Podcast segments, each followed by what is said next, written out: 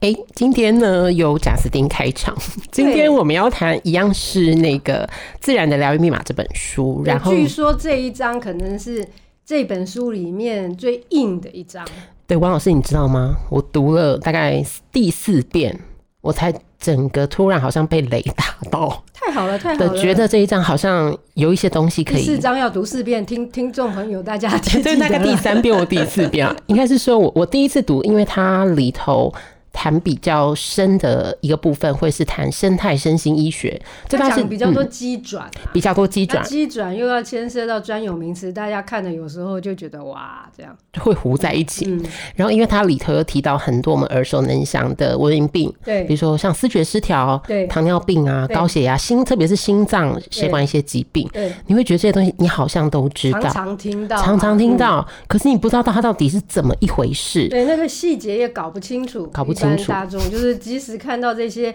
名称 D H E A 怎样怎样，听完也忘了，听完也忘、嗯、然后但是作者他用很多有趣的案例跟他实际的经验去分析跟阐述、嗯、那我自己大概是读到第三遍、嗯、他第三遍的时候我才事后再慢慢去回想，也是透过这几次跟老师录音的课程、嗯、然后去想到我我们在这几个录音过程里中特别很多的举例，比如说像上一集我们有提到那个树林草原跟森林草原的部分，對對，那为什么人会对树林跟呃呃，会会对疏林草原比较有感觉，感对。那我就会想到温老师提到说，那其实是人类生命最原始非洲草原的那个样貌，嗯、你才会去回想说，哎、欸，对，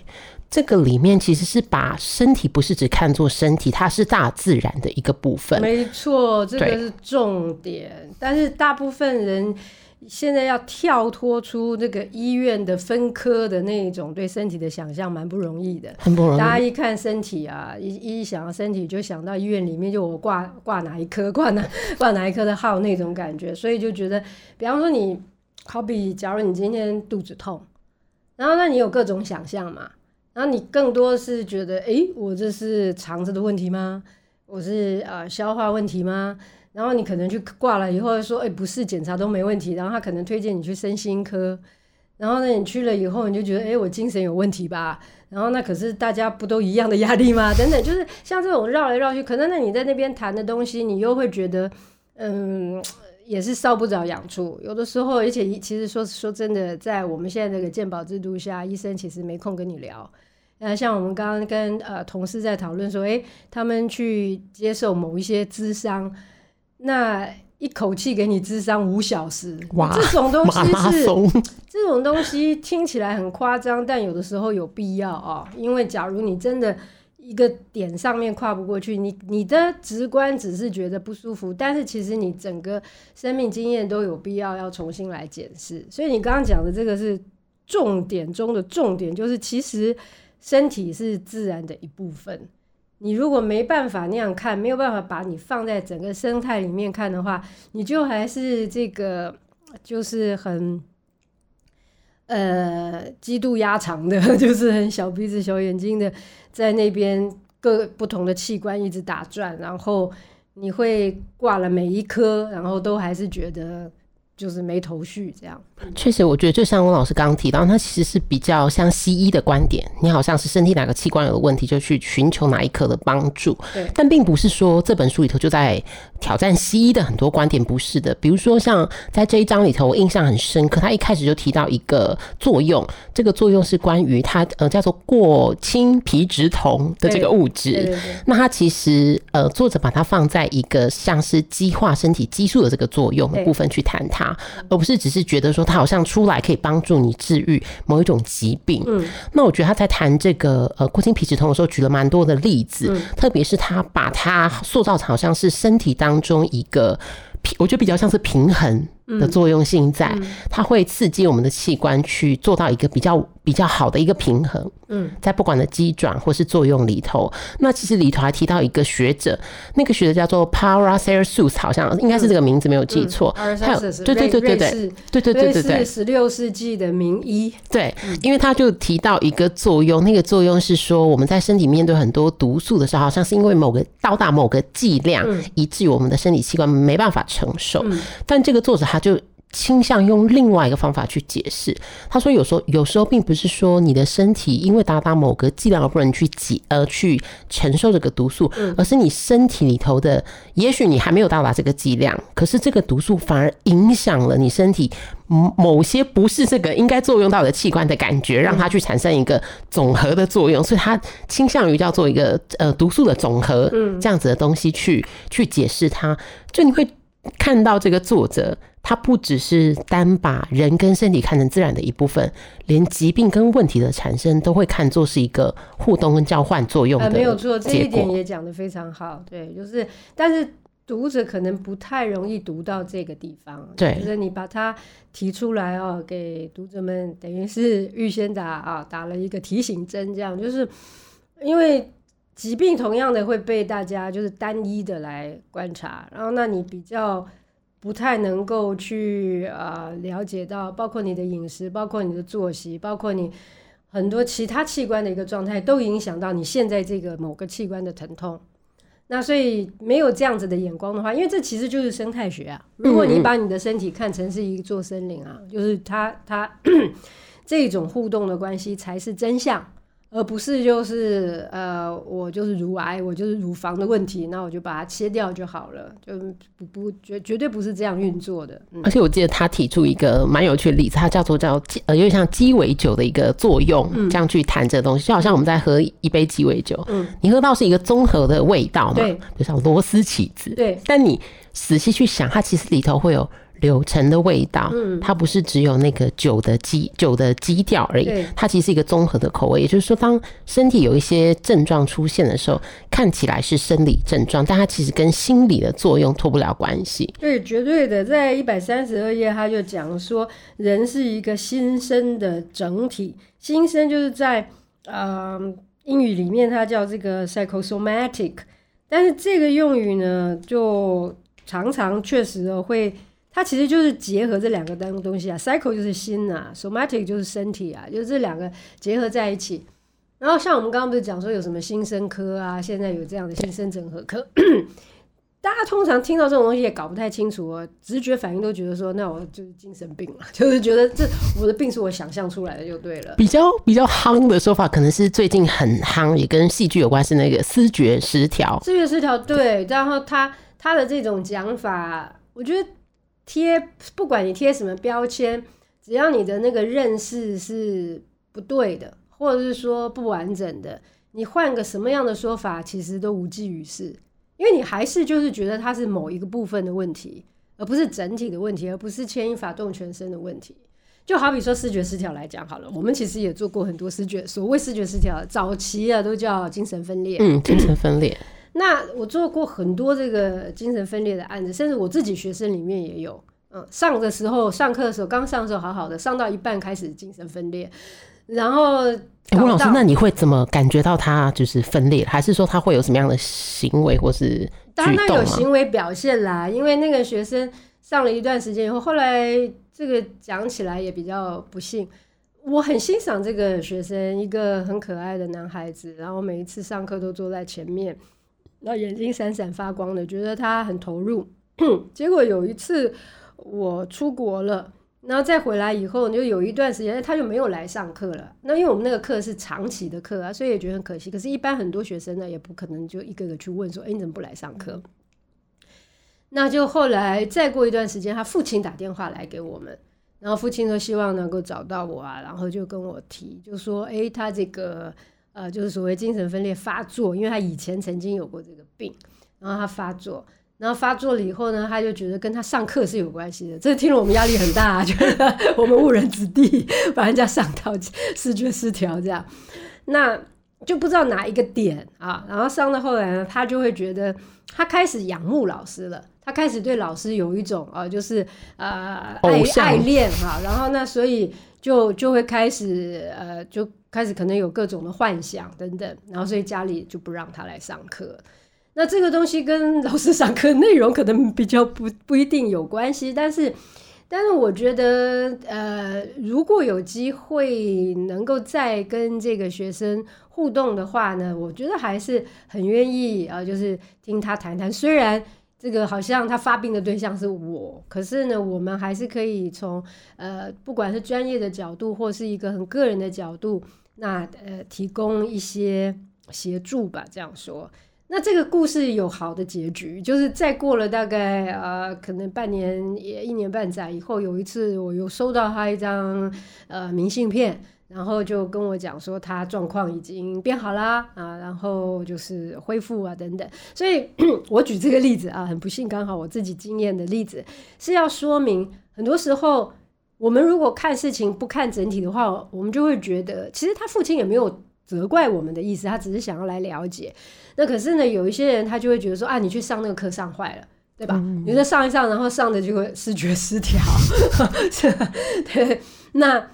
那但是其实是整体的有很多的原因，呃，确实表面上看起来确实是他上课上上上，结果可能对老师产生很很大的一个情绪上面的一种很激动的反应。然后我们也可以很科学的分析这件事情，就是说，因为你啊。呃产生情感上面的一个波动，然后你的神经系统开始有这个不同的一些分泌啊，然后导致某某一些，好比多巴胺分泌太多的时候，然后你过于就是想象的太太过呃丰富的时候，这个时候是有可能会呃激发你原本的一些病症的。对，对于已经有病史的人来说，这样呃。但是那个绝对不是老师本身的问题嘛，老师没有意思要产生这样的一个效果。然后呃，虽然说他确实就中辍了，没有继续上，可是呃，看起来好像他没有继续上，后来过了半年或多久他好了，但绝对也不是说他不上课他就会好了。我的意思就是说，他有整体的其他的一些条件，他平复了以后，那么他就又可以平和的来呃看待其他的事物，这样子。所以所以嗯，反正身体的疼痛啊，心理的困扰啊，也都是一样。就是在这本书里面要讲的东西是，假如我们放进一个 big picture 来看的话，放进一个更大的图像来看的时候，就不会，就我们刚刚就讲小肚鸡肠，就是你放在某一个人事物点上面要去处理那个东西。但整体来讲啦，呃，不管诱发的东西是什么，你如果能够再进入到一个比较舒缓的生活节奏，然后呢，比较绿色、比较健康、比较啊、呃，就是接近大自然的环境里面，身心一定都还是能够得到疗愈的。所以我觉得台湾有很多的一些疗养院，都还是 concrete 啊，就都还是这种呃水泥建筑啊，然后呃我毫无美感可言，就是就是只是一个感觉，更像是一个监狱的感觉。我觉得在在那里面要进行疗愈哦，那个你恐怕会事倍功半，对吧？那但如果能够在一个鸟语花香的环境里面，应该是可以提供更多的这种呃。调理的资源，就是要进入自然里。像温老师刚刚提到这个，我想到那个 C N N 在呃几年前两三年前，把个主播叫做 Anderson Cooper， 他就做了一个实验，现在也还在啊，到现在还在。对，他做了一个实验去模拟呃思觉失调的人可能会有的一个感觉幻听的这个部分。嗯、那我印象很深刻，就是戴个耳机，然后对面坐着一个他的对谈的对象，嗯、但耳机里头呢，你会听到各种不同的声音，嗯、鸟叫啦、虫啦、人啊、吵杂或是一些白噪音之类的东西。嗯、那坐在对面那个有点像是一个心理咨商师的角色，嗯、就会跟他说：“那我现在开始，呃，说出六个数字，嗯，然后你听就好，不用刻意去记它。嗯”他就说完了，说完了以后，大概过个几秒钟，他就问 Anderson Cooper 说：“那你可以附送一下我刚刚说的数字吗？”嗯、主播就说 ：“OK。”嗯，但六个里面，他只能说准确的说出三个。嗯嗯嗯。再下一个阶段，这个心理咨商师说：“那接下来我将说出六个单字。嗯，这六个单字都很简单，像什么 cat 啊、book 啊，嗯、然后 cigar 啦。”就是比方 rain 啊，下雨这种简单的单字，嗯、但在他的耳机里头就会有各种的生活的吵杂声，嗯、或者人的尖叫声之类的。那接下来这个说完了以后，对面的咨商师就说：“那我现在想问你，你能说出最近的、最靠近的美国前四呃四任还五任的总统名名字吗？”嗯、那在那阵子他就开始说说说，说完了以后就说：“那你记得我刚说的前六个单字是什么吗？”嗯、他说。他没有办法复苏。我觉得这个测验比较像老年痴呆的测验，因为我看过老年痴呆测验也是类似的。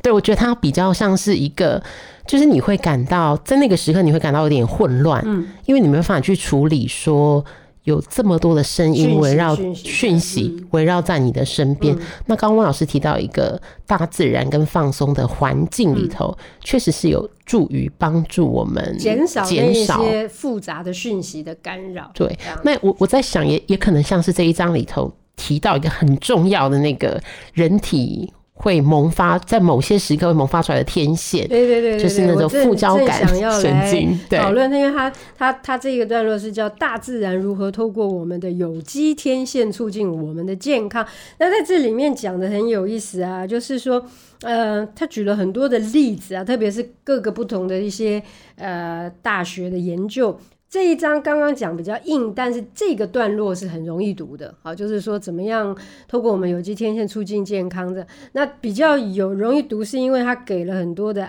案例嘛，就是他做实验然后达到什么样子的效果。然后在一百五十一页里面呢，他呃中间讲到一句话，他说如果我们仔细去想一想哦，观看树木的强力效用其实不令人惊讶，因为他前面也有讲到像那个 Michael Jackson 的这种啊，那个才华之树，对对对、嗯。那他就讲说，观看树木其实很很 powerful 啊，很有力量。但你如果呃对这个很陌生的话，你会觉得哇，这好像也是某一种邪魔歪道，就是说真灵修，对对对对什么的。那他说我们似乎只是对人类跟自然之间的巨大关联有点不敏感，他特别把不敏感三个字、哦、这个 quote 起来。我觉得我觉得其实就是这样，其实很多东西呢没有那么神秘，没有那么奇怪，就是只是因为你不敏感，所以你会觉得哇，这八竿子打不到的事情我才不相信呢，看了书以后就会怎样怎样，那根本是自己想象的吧。重点是就算是自己想象的 那, 那又怎样，不是不是重点是你看着汽车你能够想象出来吗？就你看着这个特斯拉一辆一辆开过去你就能够谱出一首曲子吗？也许有啦但是为什么自然里面就偏偏能够给别人这么多启发？ 就, 就, 算、嗯、就算是想象，你难道在哪里都可以这样想象吗？我觉得这个东西是不是很逻辑的一个思考呢？ 我, 我印象中他在这一章举了一个很非常生活化的一个例子。他说像很多人你看到那个信用卡账单的时候你会有的情绪反应、嗯、你知道我在读到这时候我想到我以前非常欣欣赏的一个广告文案，他叫许顺英，他写过一句话我一直都记得，我觉得那是最棒的一句广告文案。他说、嗯、信用卡账单就是一部令人心碎的小说你, 你想想看、哦、那信用卡账单上没有文字都是数字嘛，可是你就可以想到哦，这笔三千块我买了什么？对对对，那笔五千块我缴了卡费，我缴了什么卡费？都是生命的痕迹、啊，生命的痕迹。然后，特别是这里面，如果有一些是你因为工作压力、生存压力，你不得不去做的开销或花费的时候。嗯嗯嗯，那个东那个突如其来的情绪有时候是会没有办法让你去停下来好好去想这是怎么一回事的、嗯、是是。然后我觉得那个作者很有趣，他就从这个点去切入告诉你说、嗯嗯、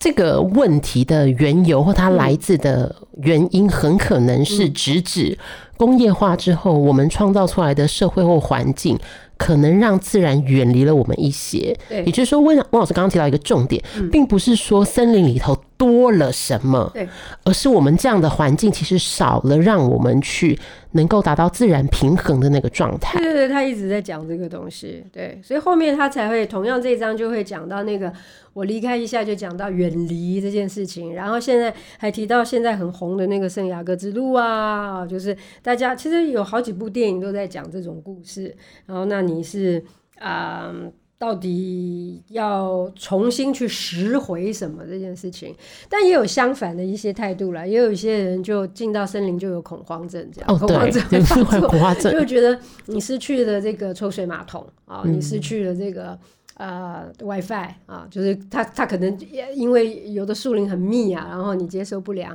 你失去这个你失去那个，有一些人就会觉得很不自在。那嗯其实其实这个实验是很有趣的，就是如果有办法就是让一群孩子那特别是现在孩子很多都离不开手机，嗯，然后你就把它丢在这个啊、呃、森林里面啊、呃，让他们就是没有办法呃接触到所有他习惯的这个东西，然后让他呢在那边生活一个月。嗯、一个礼拜是不够的，为什么我敢这样讲呢？因为我们家孩子读的是那种就是比较、呃、另类的学校，然后他们常常都会有机会去这种走进大自然。那虽然他们念的学校是这个比较体制外的啊，就是比较不是这种传统的学校，那么家长当然也就是抱着体制外的这一些期望跟心理，可是他们就还是呃都市里的孩子啦，就是跟真正乡间或是野林里面长大的是不一样的，所以呃多多少少还是会触碰接触到 三 C 等等之类，所以我就知道我们家孩子是没有这样的习惯，他们比较幸运。但是他就说出去了以后呢，有一些孩子在树林里面很开心哦，还是很投入啊，并没有哭爹喊娘啊。那但是呃一个礼拜过后回到家里，还是马上赶快再拿游戏出来补完啊，这样子像补报复性补完，对对对对对。所以我觉得一个星期恐怕是不够的啊，可是一个月我觉得是会发生一些变化，就是让他在那样的一个环境里面，慢慢慢慢忽然觉得这个东西开始比较可有可无了。哦，我觉得温老师这个我非常有感触。我前天手机刚好送修，因为那个我的反正他的人因为新办一一只手机之前因为通话会有一些障碍问题，那我整个系统就重灌。那在重灌的过程当中，我的那个什么 LINE 啊什么，他就暂时因为我周末都会回大溪嘛，我们家没有网没有那个网路，所以就让他暂停更新这样。但我你知道我之前的，因为 iPhone 会记录你每天的使用的那个那个记录。我是每天要用超过十二个小时。真的吗？我我跟老师你一定不相信，但我跟你说，我就是醒来我手机就开着。我觉得这位新手机他太厉害了，他会创造你各种不同的需求，嗯、比如说你要看天气，你打开，对对对。然后我上班路上我来进公司，我就开手游，反正没事嘛。然后这时候 F B 突然敲了一个什么讯息，嗯、那我来之前我想说，哎、欸，温老师有没有？嗯、温老师有没有敲我？我就点开来看一下，嗯、然后突然想到说，哎、欸，妈妈好像跟我说要弄一个什么什么一个一个国旅的方案还是什么之前补助，我又回去看一下那个。我们不断的被拉扯，不断被拉扯。但我觉得刚刚这个例子很好，就是。你知道这两天我突然那个宕，就是也不是宕机，就是说停机停机停机停机的时候，你突然发现你一天没有用 LINE 你不会怎么样。嗯、虽然你礼拜天晚上我去看到你有一千多个未读，嗯、因为你各种的不同不同的讯息群组什么的，嗯、但好像没有也不会怎么样嘛。嗯、那在没有这个过程当中，我其实可以。嗯，那两天就跟妈妈好好吃饭嘛，对，然后好好相处，然后在家可能有时候什么也不做，就让我自然的天线、副交感神经的我长出来，我就是耍废。对对对，你会发现其实没有那些东西也不会怎么样。然后我就深思一件事情，因为我同时这两天在读这这一章嘛，是，我就那时候有一个困惑，就想说。莫非这个作者是一个反工业化的这个书书写者吗？可是我后来又想想，好像不只是这，也也不能说不只是这样，就说他应该不是这样，不完全不完全是这样，因为他其我觉得应该是说，人类在进入工业化的时候，其实会有一种随遇而安的心态，但这个而安其实是安于让自己不自觉远离自然，但你不觉得有什么不好。对你，我们是觉得越来越舒适。我突然想到那句话好像有点复杂，但是总之就是说，你好像因为我们觉得，因为你所谓的随遇而安，指的是特别是大家讲的这个舒适圈也好啊，或者是说呃繁忙的生活种种的，它其实也不是繁忙，就便利了，便利便利确实。然后呢，就是你会觉得我们离不回不去了，我们觉得说我们没有办法想象那种，比方说我们去西伯利亚旅行的时候。嗯过的那种生活我也不太想要回想了那你就觉得回不去了。呃，可是就在这两个极端中间呢，我们其实还是要努力的找到一个新的平衡点，我觉得这是重点。嗯，旅行就非常能够去发挥这件事情。你会发现其实你一个礼拜没有一个月，有时候甚至两三礼拜没有 seven 是没有关系，嗯嗯、没便利店或者是说没有便利商店，或是没有百货公司，或是没有捷运，好到比较远的地方，两三天一个礼拜可能感受不到，但是比如说两三个礼拜没有一个，其实没有什么太大的关系，你反而多了很多时间能够去走路、运动，我觉得好像是这样，是真的。总之我鼓励读者们第四章不要害怕前面比较硬的资讯，后面有这些很好玩的，会激发像我们刚刚讲的这一些，你会开始思考，你会开始真的想要放下这本书、欸、然后放下手机、欸、然后去可能不做些什么事，而不是做些什么事，那么这里面就开始会有一些新的东西跑出来。我想我们下一次可以再来看看到底把这些放下以后会再得到什么，一些什么新东西来。OK， 谢谢，谢谢。